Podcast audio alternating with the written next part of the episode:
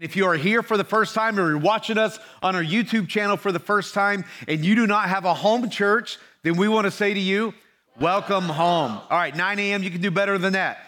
We want to say to you, welcome home. There you go. All right, appreciate it. All right. Hey, um, I want to pray for a couple of people, uh, some of our, our own people that are in the hospital right now. Uh, those of you that may know uh, Joe Eclavia, uh, he and his wife have been going here for a long time, and uh, he is in the hospital right now with some kidney um, issues. And then Art Butler, uh, his, his wife Denise, is on our uh, greeter team. He's been in the hospital for a few weeks now um, with uh, lung cancer. And so he's gone through his second chemo treatment. Uh, but they uh, they just need some prayer. And so I want to take just a couple of minutes and pray for some of our own family, if that's okay. So if you will, if you will bow your heads with me, we will pray for Joe and Art.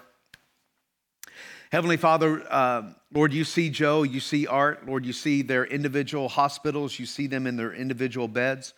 And Father, we just pray for them right now. Lord, I pray for Joe and I pray for his kidneys. Lord, I pray for complete restoration in his body right now in the name of Jesus. Lord, I pray that you will just heal his body completely. Let him be able to walk out of that hospital today in Jesus' name and begin to feel better. And Father, for Art, Lord, who is suffering through this lung cancer, Lord, I just speak to that cancer and I curse it in Jesus' name. I pray that it will go. Lord, and I pray that when his scans come back here in a couple of weeks, Lord, we will see improvement. And Father, he can walk out of that hospital, Lord, that he can go home and they can both just rest at home instead of being in the hospital. So, Lord, I just lift them up to you. We pray for them. We, we, we, we know that you are still the chief physician in our lives. And we pray for them in Jesus' name. Amen. Amen. Thank you so much for doing that. Hey, we are going to be taking communion at the end of service. So if you did not get your communion elements, can you just lift your hand real quick? Our ushers will get that to you. Uh, we're going to do that at the end of service. Looks like everybody got your elements. Man, our ushers are on it. You guys are doing a great job. All right. Um, okay, so we are continuing our series today titled Forward where we've been talking about different areas of our lives where we can move forward in our relationship with Jesus, trying to find true freedom, uh, seeking and granting forgiveness. Remember, we talked about that a couple of weeks ago. Uh, last week, Pastor Tito talked about how we can move forward in our in how we deal with anxiety in our lives. And so, if you missed any of those messages, we just want to encourage you to go to our YouTube channel. And you can get caught up with those messages. But today, we are going to look at what the Bible teaches us about how our willingness to obey God will move us forward in our faith journey, but our unwillingness to obey God can keep us stuck. Remember, we've been talking about how we get stuck in these unhealthy places. We get stuck in our sin. We get stuck in mentally. We get stuck emotionally. Sometimes we can get stuck physically because we're not allowing the peace and the joy and the hope and the forgiveness of the Holy Spirit to operate in our lives. In obedience and disobedience is one is another one of those stuck places. Because our goal as Christ followers should always be to bring every area of our lives into obedience with what Scripture says. So, this is what I want you to do turn to the person next to you, a person next to you, and say, My goal. Okay, that was pretty weak. My goal, My goal. is spiritual obedience. Okay, now turn to the other neighbor. Say, My goal, is spiritual obedience. Okay, now say this to the same person. After service, you're buying lunch. I just helped 50% of you get a free, get a free meal today. Hey, I'm smart. I know what I'm doing. All right, so before we dive into today, before we dive into today's message, I want to give you a little bit of background in history so that uh, so that we kind of know where we're going. Okay, so if you have your Bibles, if you have a copy of God's Word, we're going to be in the Old Testament book of 1 Samuel, chapter 15. 1 Samuel, chapter 15. And as you're looking that up, let me kind of catch us up historically for what we're about to read, okay? If you remember, if you grew up in church, you know the man named Moses that God called to lead God's people, the nation of Israel, out of captivity from Egypt, okay, that we know today as Israel, all right? Years after this, the people were led, God's people were led by a series of either judges or high priests. Now, at sometimes these roles were separate. There were, you would have a judge or you'd have a high priest, but at other times, one individual would serve as both judge and priest. So we read in 1 Samuel chapter 8 that Israel's last judge or their last priest was a leader named Samuel. And as he got older, he stepped aside and put his two boys in charge. But the problem is, these were not good guys. All right, these were typical pastor's kids. All right, always trouble, causing mischief. Okay, they were incredibly corrupt, the two boys were. And because of this, the nation rebelled. They said, Look, we don't like Samuel's kids. They're, we don't like his boys. We do not want them as leaders. And so, Samuel, we want a king. But God said, No, no, no, I'm your king. I've given you judges, I've given you priests, I'm your king. But they said, No, we want a physical king because, after all, all the other nations around us have a physical king. So we want a king too. So God directs Samuel to a young man named Saul, who became the very first king of Israel. So Saul begins really, really well. And I want to reemphasize that. He begins well and he receives God's blessing. But it's conditional. The blessing of God in Saul's life to be king of Israel is conditional on Saul's willingness to remain obedient to God. So I'm going to look at this moment that that occurs relatively early in his role as king. 1 Samuel chapter 15 verses 1 through 3 says this. Samuel said to Saul, I am the one the Lord sent to anoint you king over his people Israel. So listen now to the message from the Lord. This is what the Lord Almighty says I will punish the Amalekites for what they did to Israel when they waylaid them as they came up from Egypt. Now go, attack the Amalekites and totally destroy everything that belongs to them. Do not spare them. Put to death men and women, children and infants, cattle and sheep, camels and donkeys. Now it's obvious that God has it in for the Amalekites. And he's condemning them because he had the, the Amalekites had attacked the back of Israel's caravan as they were coming out of Egypt. The Amalekites attacked them from behind and killed women and children, the sick and the elderly, killing many of them. And not only did they attack them that time, but they lived on the border of Israel and continued their attacks consistently. So before we go on any further, I want to call out the uncomfortable reality of this passage. This punishment may feel brutal, it may feel excessive. And if you're here for the first time you haven't been to church for a while, you're saying, See, I told you God was this old man in the sky just killing everybody in the Old Testament. That's why I don't like Christians. That's why I don't like church. That's why. But just for the moment, let's just own this. Let's realize that we are not God, that we don't have all the, all, the, all the answers, that we don't have all the details to what led God to make this decision. And I also want to acknowledge and, and say, please don't get stuck here. Because it's very easy for the enemy to get you stuck right here in this message and not be able to move forward. God often used his people, Israel, to bring about his judgment to other nations. So I just want to own this uncomfortable moment here, but also pay attention to the principles and the lessons for us here in 2024. This is a very strong lesson for us here. Just like the Israelites with the Amalekites, you and I struggle with sin issues that tend to gain traction in our lives. It may disappear for a while, it may not bother us for a while, but then it comes back with a vengeance. It comes back Whatever we're secretly hiding, whatever we think we've overcome for a little while, it comes back and it wreaks havoc in our families and in our marriages and in our finances and in our health and in our relationships. Because God gives us very clear instruction about how to deal with these things. And it's up to us to be intentional and to focus on eliminating what doesn't line up with Scripture, what doesn't look like Jesus what doesn't help us live our lives to imitate Jesus and the life that he modeled for us. Now, do will we ever get this right all the time? No. Do we do this perfectly? No.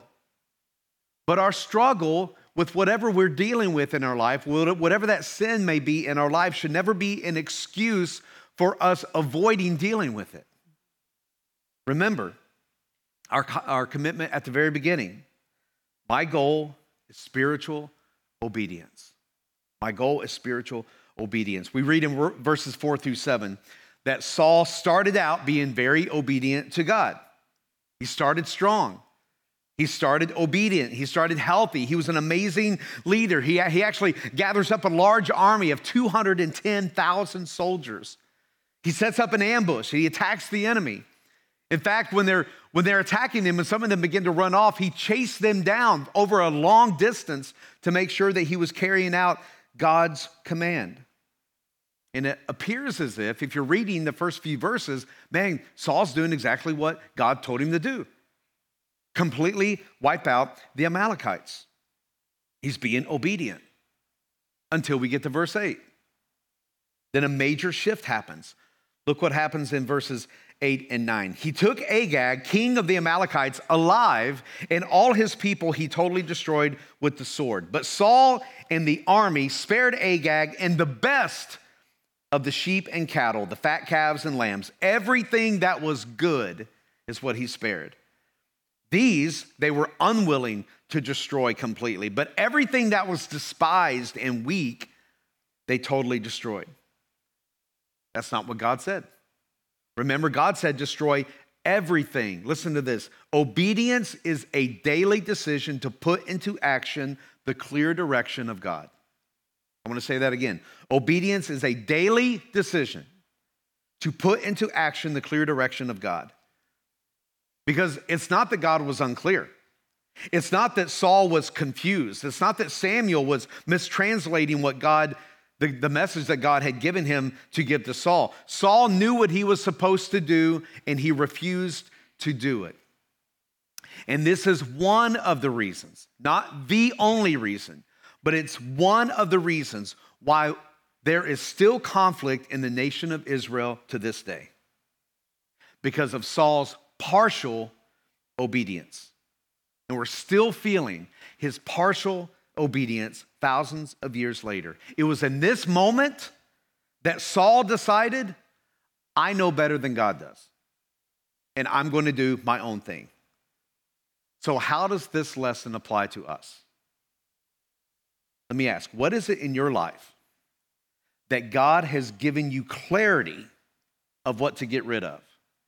That God has given you clarity of what to eliminate, and you're still refusing to live in obedience. All of us have those areas, maybe one area or several areas in our life that God is calling us to surrender, that God's called us to live in obedience, that He's called us to humble ourselves, to seek forgiveness instead of pursuing what I want, to pursue what God wants. So here's the question What is it in my life that God has told me to do, and I'm just not doing it? Let's look at verse 9 again. You can circle or underline this phrase. These they were unwilling to destroy completely. You see, some of us are living with perpetual sin issues because we're unwilling to do the hard thing and completely destroy that sin in our lives. We want our marriages to work. We really want our marriages to get to grow and to be strong and, and to, to, to, develop and be nurtured and to, to have more intimacy with our spouse, but we still continue to flirt with that person at our job. Or we keep up with that old boyfriend or that old girlfriend on social media. We want God to bless our dating relationships, but instead of honoring God and each other by choosing sexual purity, we decide to live it, to move in with each other and to live together because it's culturally accepted and it's financially feasible. We want God to bless our finances, but we continue to spend just to keep up with everybody's highlight reels on social media. We want to stop abusing drugs or alcohol, but we keep the number for our dealer, or we keep taking the route that takes us right past our favorite bar. Why? Because we're unwilling to completely destroy the sin issue in our lives and live in obedience. So I want you to write this down in your notes. This is the only fill in for the entire message this weekend. It says, My partial obedience is disobedience. My partial obedience is disobedience. Have you ever uh, told your kids to do something and they only do it halfway? I tell my kids, hey, when I get home, that kitchen better be cleaned up. And you get home, there's dishes in the sink, and I'm like, well, this place is a mess. What did you do? I unloaded the dishwasher. Like, yeah, that's just part of what you have to unload it and then load it back up, wipe the counters down, make sure that all the all the uh, all the, the dishes are out of the sink, or you tell them to do laundry. Hey, why are these clothes still wet? Well, I put them in the wash. I just didn't put them in the dryer. Well, that's partial obedience, okay? Partial obedience is actually disobedience. Saul chose the path of partial obedience. Look at verse 9 again. He refused to completely destroy everything, but everything that was weak or despised, he totally destroyed. That sounds just like us today, doesn't it? We are so willing to let go of the, the things that are not important to us, the things that really don't matter. But if we like it, if it makes me feel good, if it makes me happy, if it's convenient, then we often hang on to it and then make an excuse why it's okay not to get rid of. Listen, you and I serve a God who offers us abundant life, who offers us abundant freedom, who offers us abundant hope. And instead, we settle for a life of struggle because we're unwilling to be obedient. But here's the deal the end result of obedience is freedom. The end result of obedience is joy. And God wants us to experience a life that's not weighed down by burden, that's not weighed down by struggle, that ongoing disobedience brings in our lives. None of us would ever choose to live a life full of struggle. None of us would ever choose to, uh, to live a life that's full of burden, would we? No, we want to live in freedom and joy that can only be found when we embrace the obedience to God above all else. So, in the next few verses, we read this, this massive disconnect that should cause every single one of us in this room to pause and reflect. It's in verses 10 and 11, where God actually withdraws his hand of blessing from Saul's life and his role as king of Israel. And it's all because of Saul's disobedience. And then in verses 12 through 15, Saul has the audacity to build a memorial to his victory and then brags to Samuel about how good of a job he did in obeying God's commands. My, listen to my heart for this church. We live in a culture that is so buried in its own deception that we convince ourselves that when we're living in obedience to God, we, we, we convince ourselves that we're living in obedience to God when we're actually living in constant disobedience. We deceive ourselves. That is why it's so important for us to spend time every day in God's Word, to memorize Scripture and allow His words to penetrate and infiltrate our lives so deeply that when something comes up in culture, that when something comes up in our lives that doesn't match up with the life of Jesus, that we can sense it quickly that we can see it quickly and we're willing at that moment to do the hard work of repentance and confession. Because the closer I get to Jesus, the more obedient I should want to become. The closer we come to the presence of Jesus, the more obedient we should want to become. Because I learn in new ways how deeply I am loved by God. And I, I'm so, I'm so much deeper connected to the plan that I know that He has, has for me, and it, allows me to walk in the freedom that He's created for me. Obedience to God is not bondage. Obedience to God is not a prison. Obedience to God is actually freedom. Over the next 10 verses, there's three separate points in verse 15 and then verses 20 and 21, and also in verse 24. Saul pulls one of the all time classic moves of horrible, poor leadership. He pulls the blame game. I know none of us ever do that. We never blame anyone else for anything that we do wrong. When, when, when Samuel confronts him and says, Why did you do this? Why didn't you not obey God's commands? Why did you not destroy everything?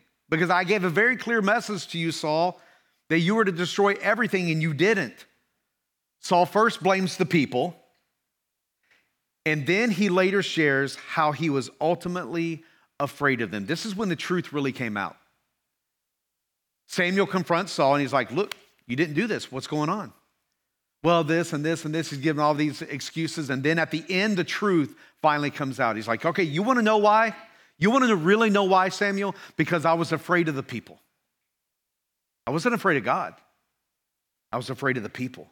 Let's read Saul's answer to Samuel. Saul answered, The soldiers brought them from the Amalekites. They spared the best of the sheep and cattle to sacrifice to the Lord your God. Notice he doesn't say the Lord my God, to the Lord our God. The men, my soldiers, were destroying everything, but they brought to me the best of the sheep and the cattle so that we could sacrifice them to the Lord your God. But we totally destroyed the rest. And then look what he says. But I did obey the Lord, Saul said.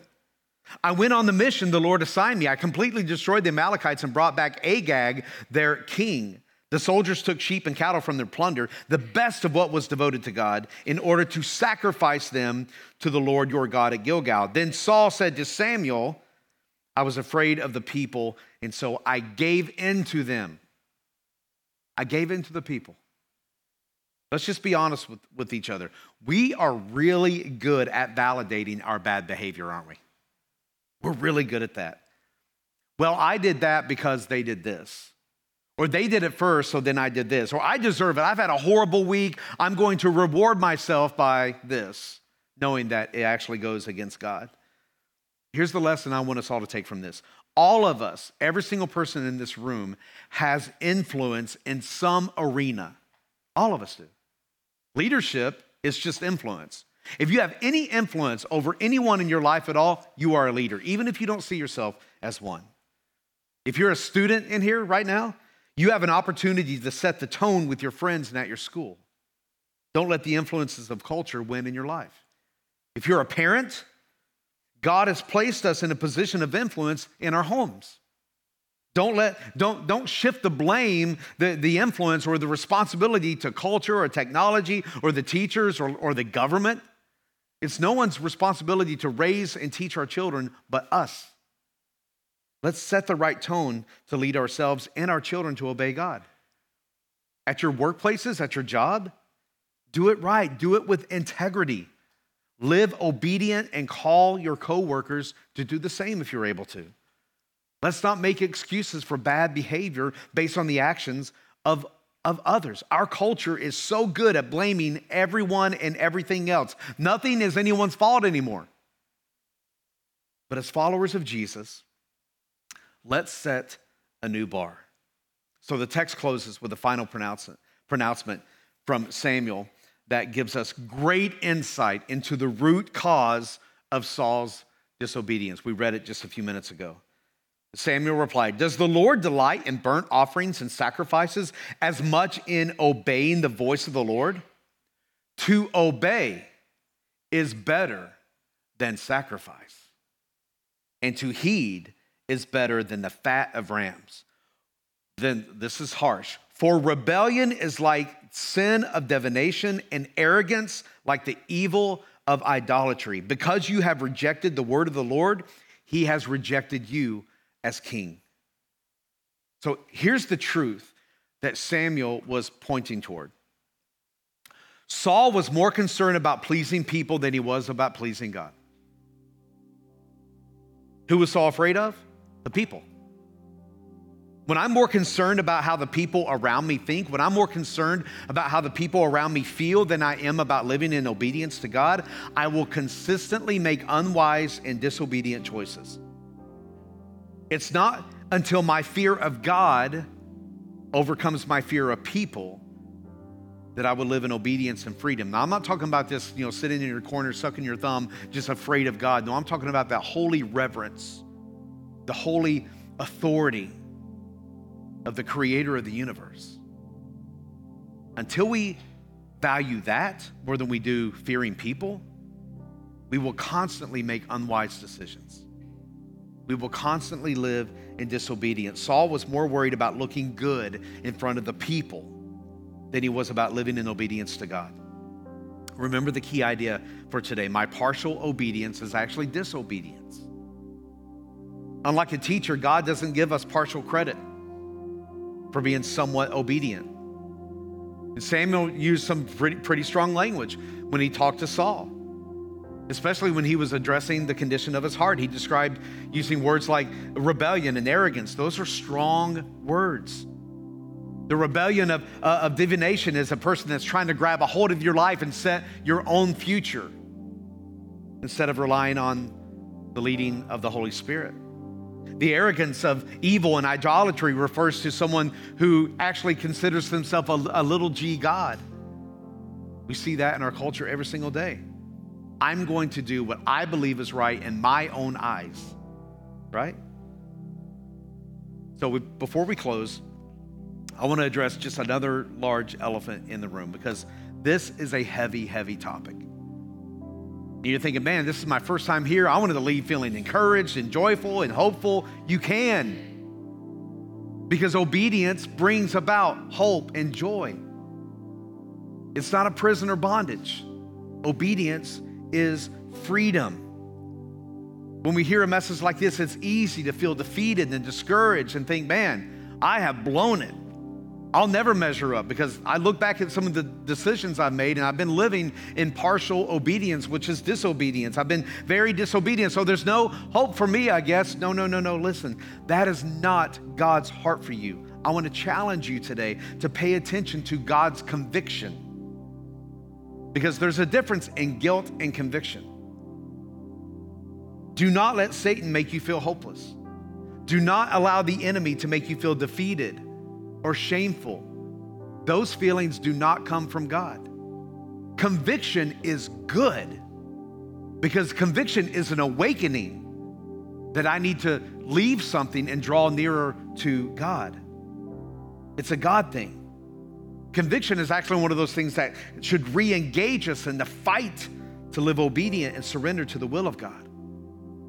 Feeling discouraged and hopeless is not a God thing. When I, when I respond to God in obedience, it actually allows me to walk out of here experiencing freedom and experiencing joy. Because when I refuse to address an issue, that's what makes me feel leaving here feeling burdened and heavy. And that's not God's will for us. God wants us to experience and live in freedom today. So as we close our time today, I want to I want to give you a single question on which to focus, and it's in your note sheet this morning. Here it is. You'll see there at, when you open it up there on the left side the reflection. What is one area of my life that I need to change today to be obedient to God's word? What is one area of my life that I need to change today to be obedient to God's word? We all have at least one area. All of us do. As your pastor, I can tell you, I, I, I don't have all this together. I haven't always been 100% fully obedient to Scripture and loved my wife as Christ loves the church. I haven't always been fully obedient to Scripture and led and guided my children in the fear and admonition of the Lord like I'm supposed to. I haven't always been fully obedient to push selfishness and pride aside because I know what I want for my life instead of always leaning in for what God wants for my life. There's a lot of times I haven't operated in full humility. That becomes a sin issue for me. So we all have at least one or more areas. There have been several partial obedience seasons and moments in my life that I've had to quote unquote kill something that's been holding me back, that sin issue.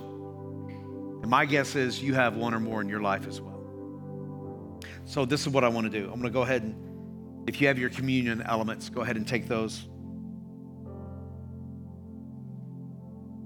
We do this uh, the first Sunday of every month with the wafer and the juice that symbolizes the broken body and the spilled blood of Jesus Christ.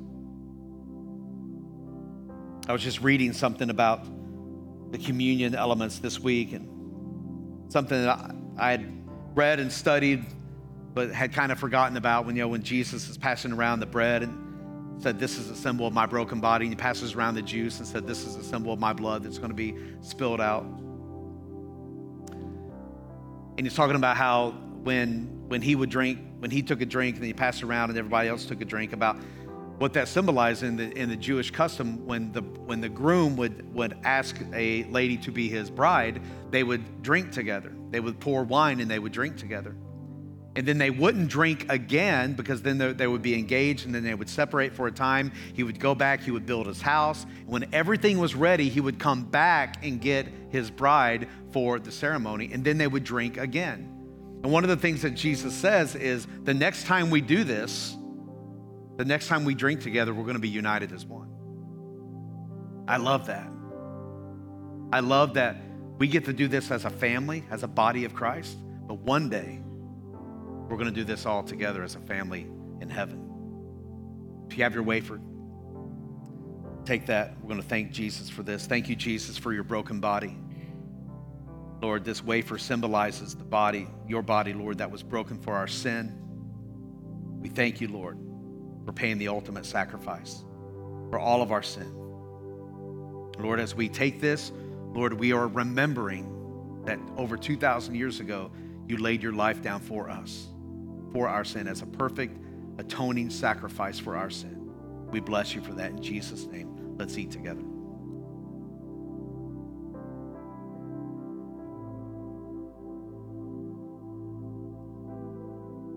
And Jesus, we thank you for your spilled blood.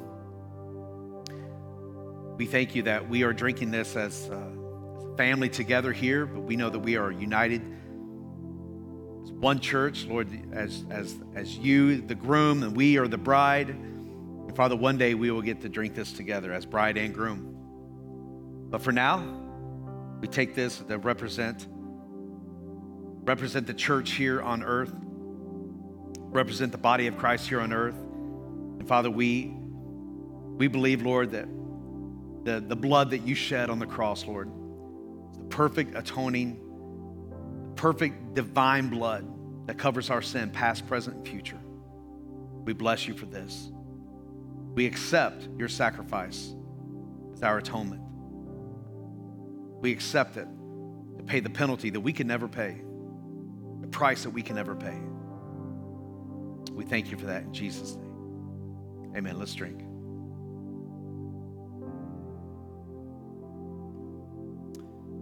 Here's what I want to do for the next two minutes.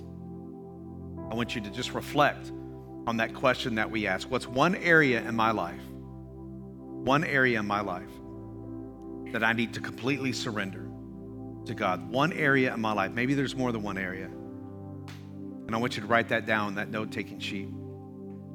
And then if you if you want, even share that with someone.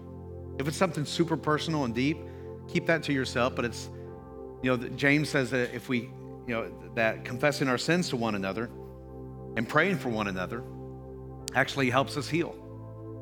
So maybe there's something in your life that you need to confess to someone so that you can begin that healing process. So take a couple of minutes, write that down, and then we'll come back.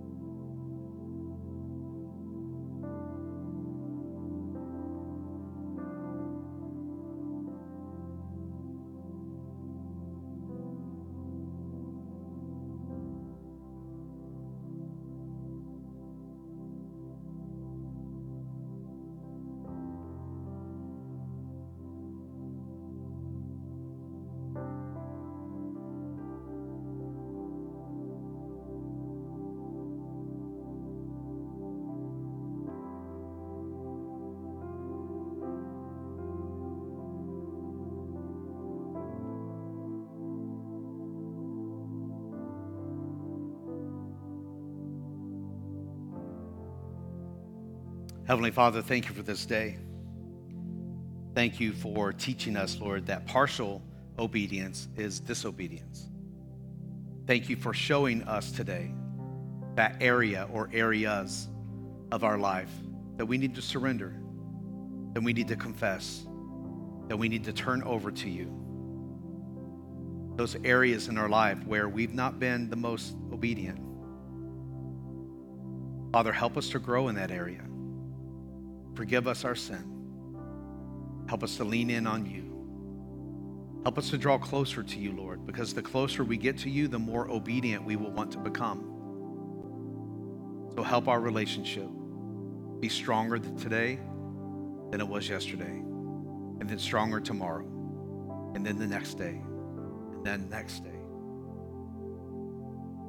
Father, here we are today, humbled and in your presence. Father, we just pray, God, you will just continue to mess with us, Lord. Father, when we begin to pull away from you, remind us that we are your children and you want us to live in obedience.